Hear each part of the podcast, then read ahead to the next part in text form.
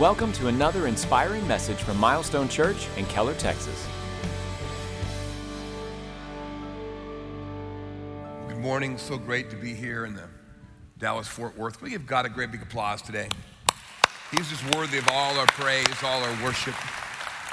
I have the privilege of traveling around the world, and I'll tell you, you have a wonderful worship team here. And um, I've been involved in Jeff and Brandy's life, as Jed alluded to, well over 20 years, and have known Jed and Sarah that long at least. And so I just love coming here. I told the, told the other service this morning, I also love Tex Mex food and barbecue. I might not come as much if you didn't have those. But anyway, it is always great to be here. You've been in a series um, entitled Final Moments, and Pastor Tyron spoke on John 14 last week. Pastor Jed will talk next week about John 17, this astonishing prayer of Jesus. And I have the privilege of talking about John chapter 16. I'm going to entitle or subtitle this message Connected Embracing the Holy Spirit's Ministry. I'm going to break this message into five points and I'll pray. I'm going to talk, give you some perspective on kind of one of the most amazing statements in the Bible. I want to talk a little bit about this person the Bible calls the advocate, the comforter. I then want to talk about why did Jesus send him? Then the problem with relating to him, what makes it difficult, and lastly, some of the painful transitions he can help us through. Let's pray. Holy Spirit, I thank you for Milestone. Just thank you for the ways you've grown them, Lord, uh, not just numerically, but spiritually. I thank you for just the great growth in your presence. Lord, as I pray as they continue on toward Easter, you touch men and women all over this great metroplex. And most of all, Lord, we thank you for your ongoing presence. We thank you that you're with us. Amen.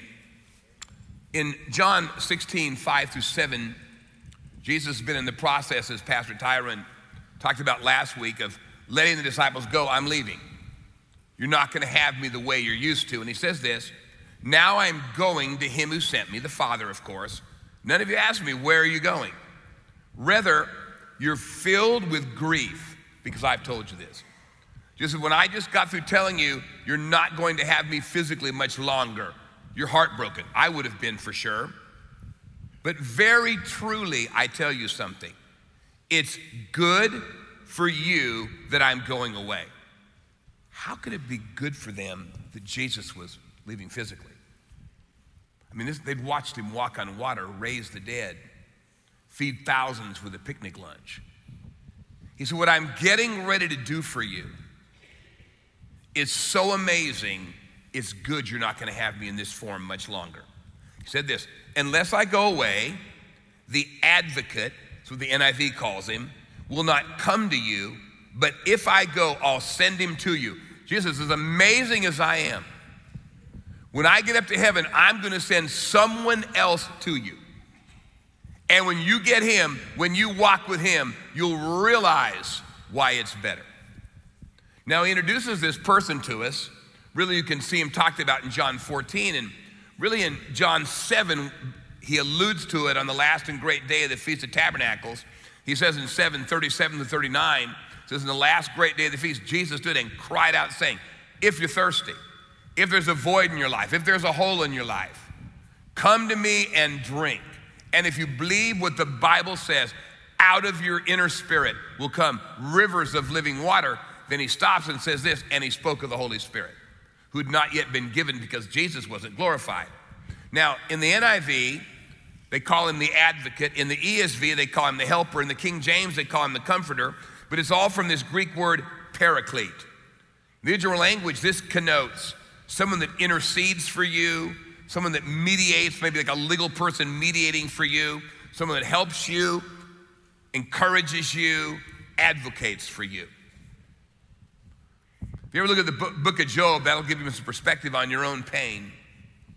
At one point in Job, he cries, Oh, if I had a mediator. Oh, if I had an intercessor. If I just had someone who could connect me to God. Now, Jesus, of course, is our great intercessor, but the Holy Spirit helps us experience the reality of that. Now, why did Jesus send him? What could be so great about the Holy Spirit that Jesus said, it's better for you to have him than me physically. What makes him so special? Now, typically, if, if you come out of kind of religious background or church background, when you think about the Holy Spirit, you think about his power, his conviction.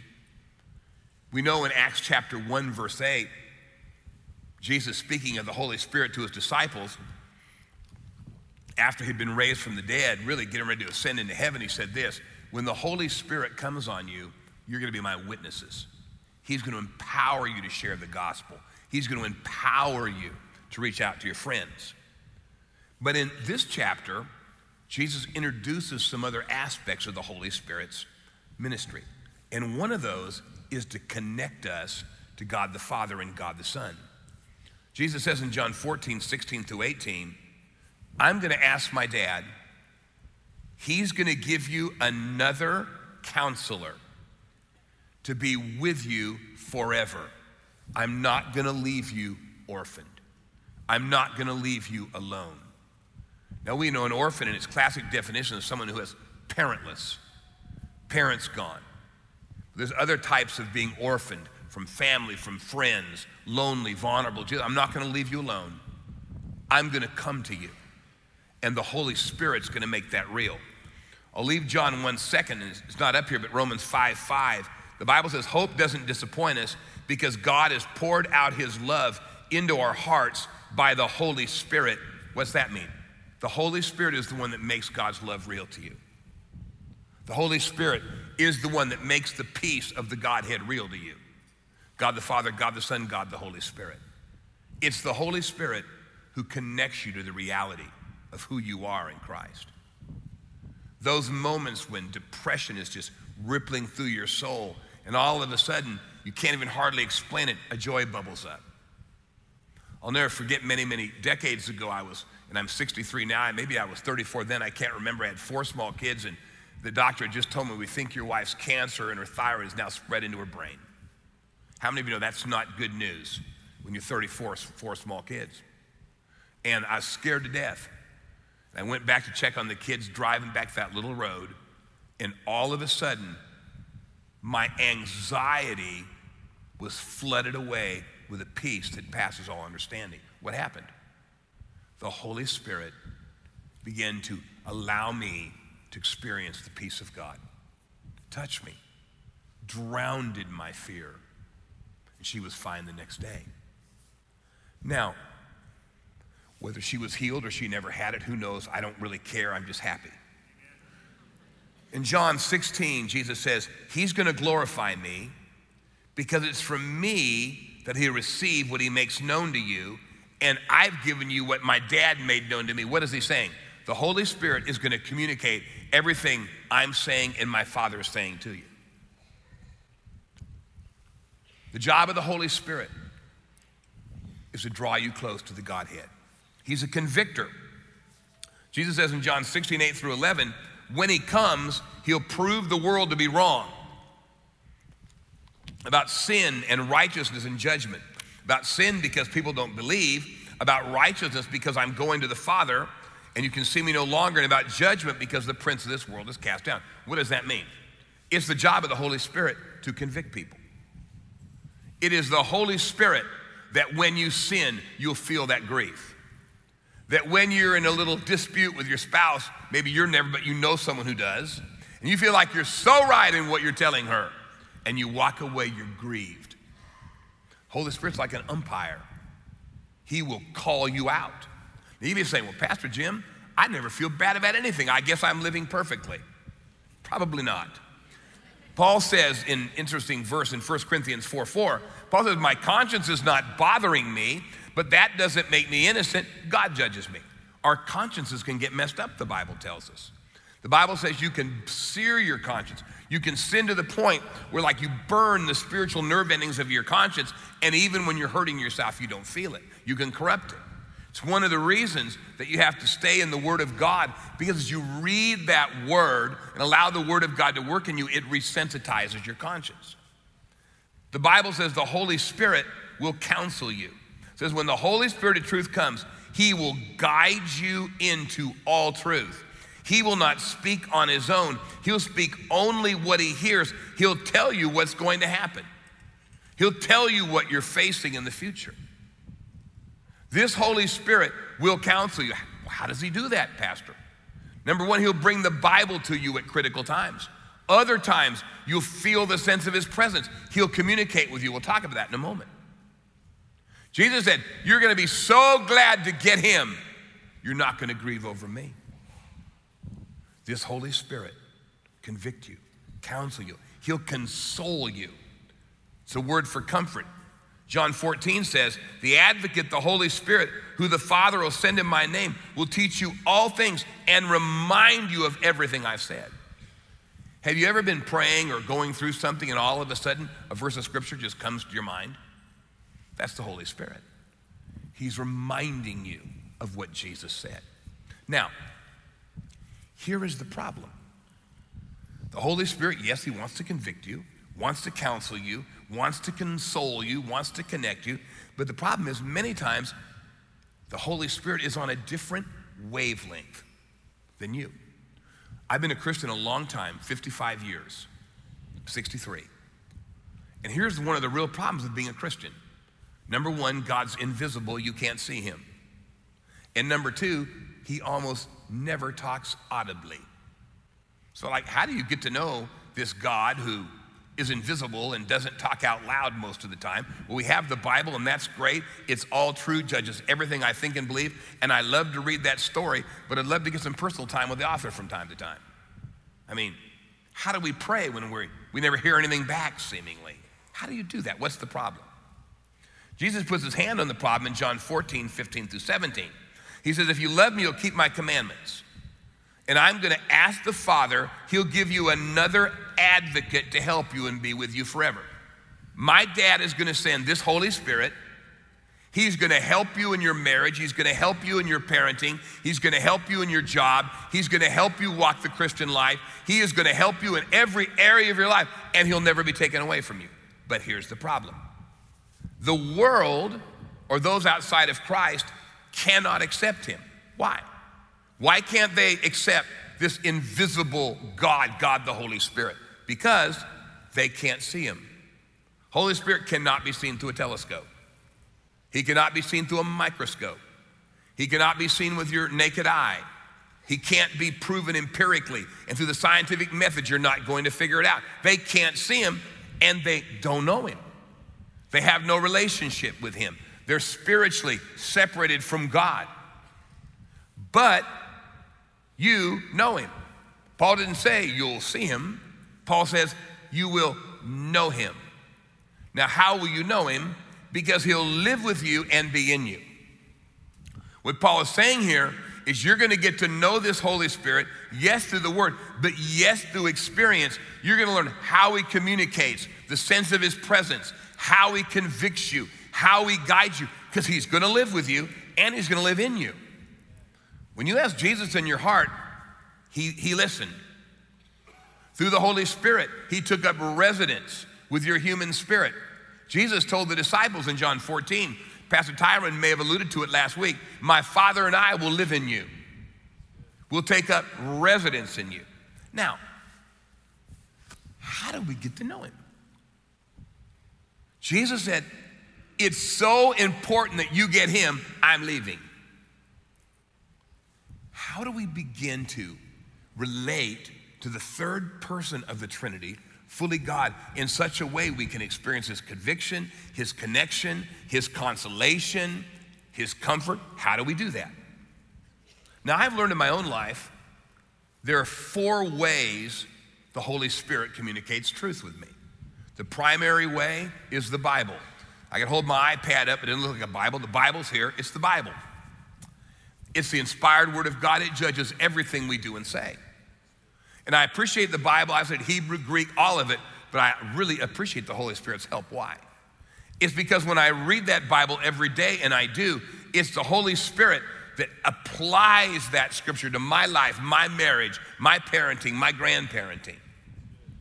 But also, many times when I'm in distress, Many times when I'm praying, whether it's for a dying child that we're facing as parents some years ago and God touched him, we've gone through that a couple times, or cancer or some crisis in the world or some situation. maybe on the Syrian border, walking into a situation with broken refugees. And so, in prayer, many times I feel stuck. I imagine you do too. And all of a sudden, as I'm praying, a scripture will just come to my mind. Now, the Bible is called in the book of Ephesians the sword of the Spirit. That means as you speak the word, there's something sharp about it. And a lot of times when I'm praying, the Holy Spirit will give me a scripture. And as I begin to pray that scripture, all of a sudden, I feel like my prayer is cutting through something. There are times that I'm hurting, and all of a sudden, I'll be in the presence of God trying to get comforted, and this scripture will come to me. And as I just close my eyes and begin to speak it, I can feel his touch. But he's also very sensory. Let me ask you a question. If you've ever felt God in your life, raise your hand. Almost every one of us, put your hands down. Well, how do you know? You can't prove that empirically. I've prayed over lots of people in this world. I've prayed over dictators, atheists. I've sprayed with all kinds of people from every walk of life, Muslim leaders. And I've watched them all feel God and not even, can hardly put it in words. So he's sensory. In the Bible, it talks about the burden of the Lord, it talks about the presence of God, it talks about the joy of the Spirit, and that means God can be felt.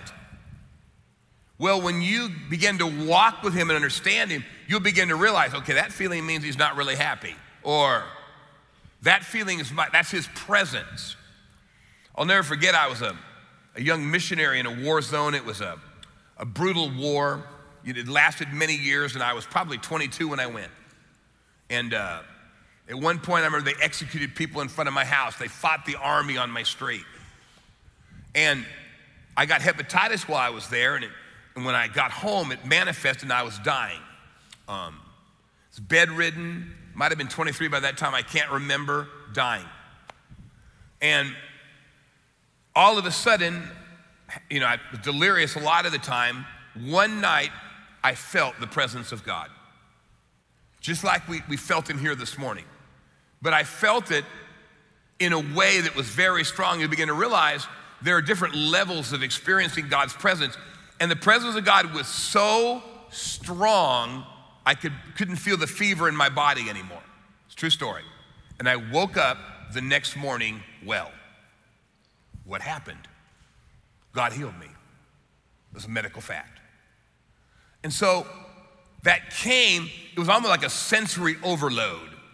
I could feel God so much, and you'll begin to realize in your life, man, I just had this greatest sense of God's presence. Well, God doesn't just speak to us in a sensory way, we know God speaks to us in a visionary way. You go, really? I go, yeah. Job 33 says, God speaks to people one way, then another, they may not perceive it. In a vision, in a dream. The Bible, from cover to cover, is full of people who saw visions, it's full of people who had dreams. I remember the story of Peter. He was the reluctant missionary to the Gentiles. If you're not Jewish, that's someone like you. And he did not want to go and minister to Gentiles. Right before lunch, he fell asleep, and a big sheet came down from heaven. You can read the story in Acts 10. I think it's 10. And in that sheet, who knows? Fried shrimp, pulled pork, spare ribs, I mean, all the things I love. And the Holy Spirit said, Take, eat. He goes, No, I won't. I just said, It's about time. Yes, Lord. Happened two more times. Finally, the Holy Spirit said, Stop calling unclean what I call clean. There's going to be a knock at your door. Go. Went downstairs. It was a, a, probably a Roman soldier, the aide of a Roman centurion. Go with him. So, God, at times I begin to learn in my own life, on the screen of your imagination, little pictures will come that you didn't imagine God puts there. You say, That's crazy. No, it's true. I'll give you an example. Um, one of my best friend's son was, was on the way to Afghanistan back when the fighting was hot, still there, but some of the tough times. And he was going to go lead a fire base as a platoon leader. I helped raise this kid. And he came to me and I said, Listen, son, I'm promising to pray for you every night. I felt the Holy Spirit inspired because my wife and I, back when we were dating 40 something years ago, one of the commitments we made was to pray every night before we went to bed. And so every night we'd pray for him. But one, it was one of those nights where I began to pray and I could feel the presence of I need to stop here and think about this. And as I stopped, I closed my eyes and began to wait. And here is what crossed the screen of my imagination. I saw Jeremy in Afghanistan, and he was on a patrol. And, and as he was patrolling, I saw his foot getting ready to step on an IED. And all of a sudden, I, I said, Lord, stop him, let him see it. I just began to pray until the burden left me. He came back home. Months later, he goes, Man, Uncle Jim, you're not going to believe this. I don't know if you're praying for me. I know you were. He said, I was on patrol one night and I was stepping down and felt to look and I saw the, the, the, whatever, the plate of an IED on the ground. Would have killed me. What happened? That's the ministry of the Holy Spirit. He helped me pray for him. I mean, the Holy Spirit is amazing, amazing in what he does. And I can't tell you all the times that's happened. My son Peter has triplets, and some of you know Peter. He's out from your church. He's seen hundreds and hundreds of Muslims saved. And um, I was, we, we pray for our grandchildren. The more we get, the longer it takes now. I'm praying for our grandchildren every night. And I'm praying for Joel, and all of a sudden I stop. It. Kathy goes, What's wrong? I said, Remember those big glass doors at Peter's house? She goes, Yeah, I remember, honey. She goes, I see Joel pushing his way through those and tumbling down those stairs. And I called Peter. I said, I'm worried about Peter with those glass doors. He goes, Dad, just yesterday, he got through the glass doors and was almost down the stairs. I mean, you say, That's coincidence. Oh, no, that's not. That is the help of the Holy Spirit. Now, the Holy Spirit doesn't just speak to us in a visionary way, he speaks to us in an auditory way. Of course, through the word, that's primary. But Elijah talked about hearing the whisper of the Holy Spirit. Paul said in Romans 8 16, he said, The Holy Spirit will witness to your spirit. What that means, testify. Now, when you testify to someone, how do you do that? Well, you tell them something. And so Paul is saying the Holy Spirit will tell you over and over, you're God's son, you're God's daughter, you're God's son, you're God's daughter. He loves you. He'll tell you through the Bible, but there are times in the experience of millions of Christians, and many of you here, where you've heard like this soft voice in your conscious mind. It doesn't sound like yours. Could it be God talking to you? Oh, man. And God will talk.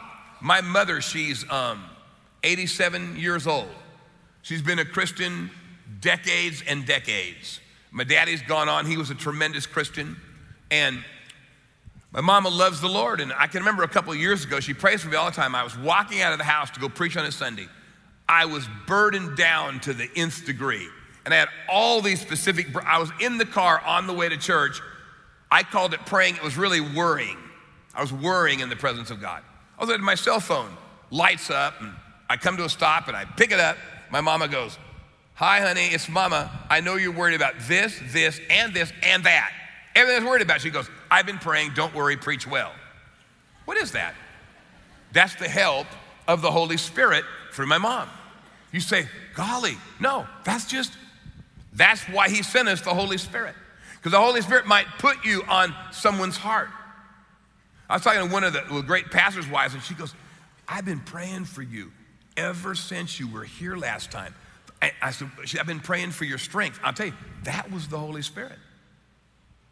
He helps us, He aids us. Some of you know the stories of, of my third son. He was off in a, in a dangerous refugee camp and working with my son Peter. He contracted a terrible parasite, went from 228 pounds playing college football to 104 pounds dying. I literally hold him in my arms, skin and bones, my tears falling on it. There were no answers. But one of the things that sustained me through that was something that happened a few years before. Kathy and I were praying for him, and all of a sudden, I felt this impression of the Holy We kept praying for him, and, I, and God spoke to me this. He said, Son, your son Robert is going to get very, very sick. It's going to scare you and your wife to death. But trust me, I'll bring him through it. I wrote that down. The next day, Robert came to me and said, Dad, I understand this, but I feel like I got a bout of sickness coming, but God will bring me through it. You say, What's that? How many of the Holy Spirit helped me? And it was moments, and he's, by the way, living and vibrant, thank the Lord. But it, those moments holding him dying, I'd have to remind myself, you, you spoke this to me. Now, what am I saying? I'm saying that the real problem we have many times with experiencing what the Holy Spirit has is wavelength is just different. He'll remind you of a scripture. You'll feel the nuance of his presence. You'll feel the bubbling of his joy. It's so critical. I look at all the decades I've been a Christian and all I've walked through. I'm so thankful God sent him. I am so thankful for the third person of the Trinity. He connects me to the Godhead, comforts me, touches me, helps me. Jesus was right when he said, In this world you'll have tribulation. Life's painful. When I look back what I've walked through, if it was not for the help of God and my brothers and sisters, I couldn't have made it. Now, let's examine a metaphor before we close, and then I'll summarize. Jesus gives us an interesting metaphor in John 16, 23 to 28. They kept asking him, What does it mean, this little while we won't see you, this little while we won't see you? What does this mean? We don't understand what he's saying. Jesus saw they wanted to ask him about this, so he said to them, Are you asking one another what I meant when I said, In a little while you'll see me no more, and then after a little while you'll see me? They hadn't yet comprehended he really was going to die on the cross. That was probably 24 hours away or so. He was going to be in that tomb three days while they were shattered in their faith, then rise from the dead. And he never really gave him, he never really told him what he meant, but this is what he said Verily, I'm going to tell you this. You're getting ready to weep and mourn while the world or my enemies are laughing. You're going to grieve like you've never grieved, but your grief is going to turn to joy. Then he gives us this metaphor a woman giving birth to a child, and many of you ladies in here have had babies, transitional labor. I've, I've watched it, that transition coming before the baby's born. A woman giving birth to a child has pain because her time has come. But when her baby is born, she forgets the anguish because of her joy that a child's born. I watch him have an agonizing labor, then smiling, holding that baby. Now, why does he use this metaphor? And he says this So with you, you're coming into your labor now. You're coming into the pain. But I'll see you again, and you will rejoice, and no one can take it. Now, Jesus uses this metaphor of the labor of childbirth, and it's true for all of us, not that we'll see Jesus crucified, no, but the principle's true. That even as there's natural labor, Jesus, there's spiritual labor pains, and many times before the birth of your promise or the birth of that change in your marriage, the birth of what you want to see in your child or your career, there's just a lot of pain. Things are shaking all around you. And why I tell you that is there's no greater labor coach in the world than the Holy Spirit. He'll either coach you directly or he'll coach you through a brother or sister you know and love. And I felt to emphasize this because some of you are in that kind of pain right now. There's a pain in your soul, a pain in your marriage, a pain with a child. You say, I prayed for God's answer. All I've gotten is pain. Don't be afraid. Spiritual birth pains. And as you allow the word to strengthen you and the Holy Spirit to minister to you and his people to touch you, out of that pain is going to come a promise that'll cause you to forget the pain. I've seen it. God heals and touches and blesses. Now, let me summarize this.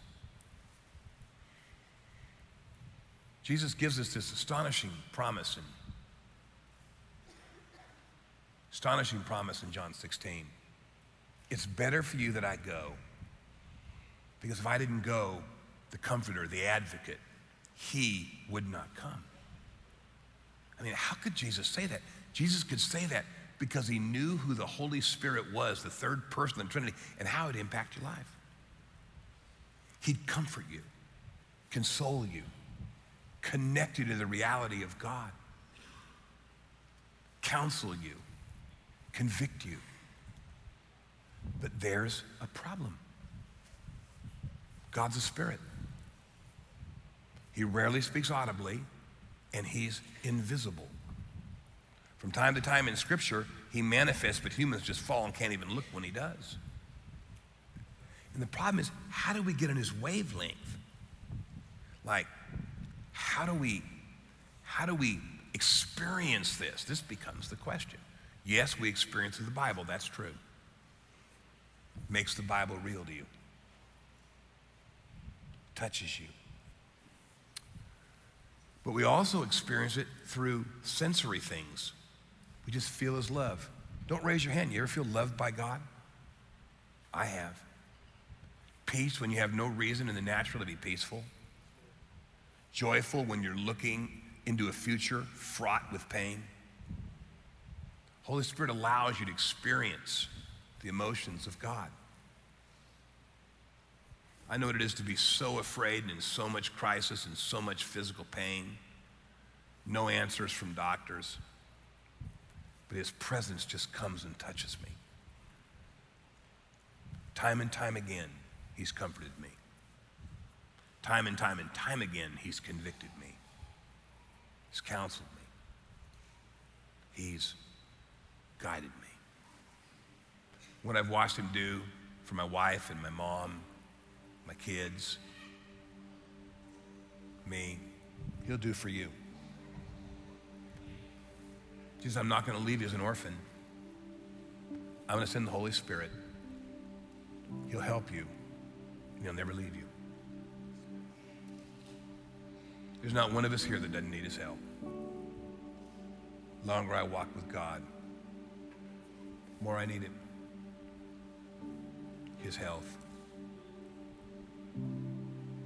Like many of you, I've faced lots of painful situations, major health tra- traumas, been traumatized myself. But the Holy Spirit's never failed to bring me through. God's word is true. And that Holy Spirit will bring it to you. I appreciate the fellowship of my dear friends, Jeff, Brandy, Jed, Sarah, others of you. Tyron and Betsy I've known 17, 18 years, watched them grow up. But there's no fellowship like that with God. And His Holy Spirit will make Him real to you. I know lots of you are hurting right now. In great pain. Let Him coach you through it. I know some of you feel like you've just come to the end of your rope. Depression hounding you, pounding you. He can help you. I want you to bow your heads for a moment. If you're here and you just say, Pastor Jim, I just need more of the Holy Spirit's help in my life. I need Him. Just raise your hand right now. Lord, you see these hands up. I pray, Holy Spirit, you'd comfort every one of these people. I pray you'd reveal yourself to every member of this church as our comforter. Now, if you're here, one last thing, you say, I'm in lots of pain. And I need the Holy Spirit to get me through this pain. I'm in lots of spiritual birth pain. I need help. Put your hand up. I'm going to pray for you right now.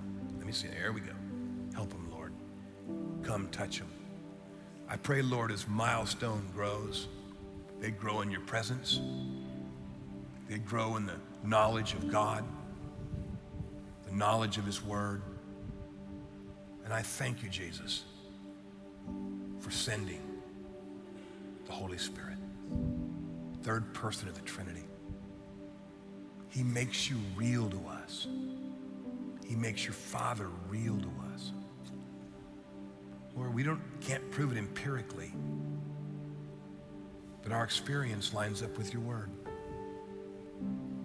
We see your handprints everywhere we look, and we're thankful. And I pray the milestone family experience the greatest level of your comfort, your consolation, conviction, your counsel, and your connection. I thank you for them so much. Amen. Amen. Will you join me and give me Pastor Jim a hand? Thanks for listening to this message from Milestone Church. We hope it's been an encouragement for you today. We invite you to listen to other messages on this podcast or discover who we are by visiting our website at milestonechurch.com.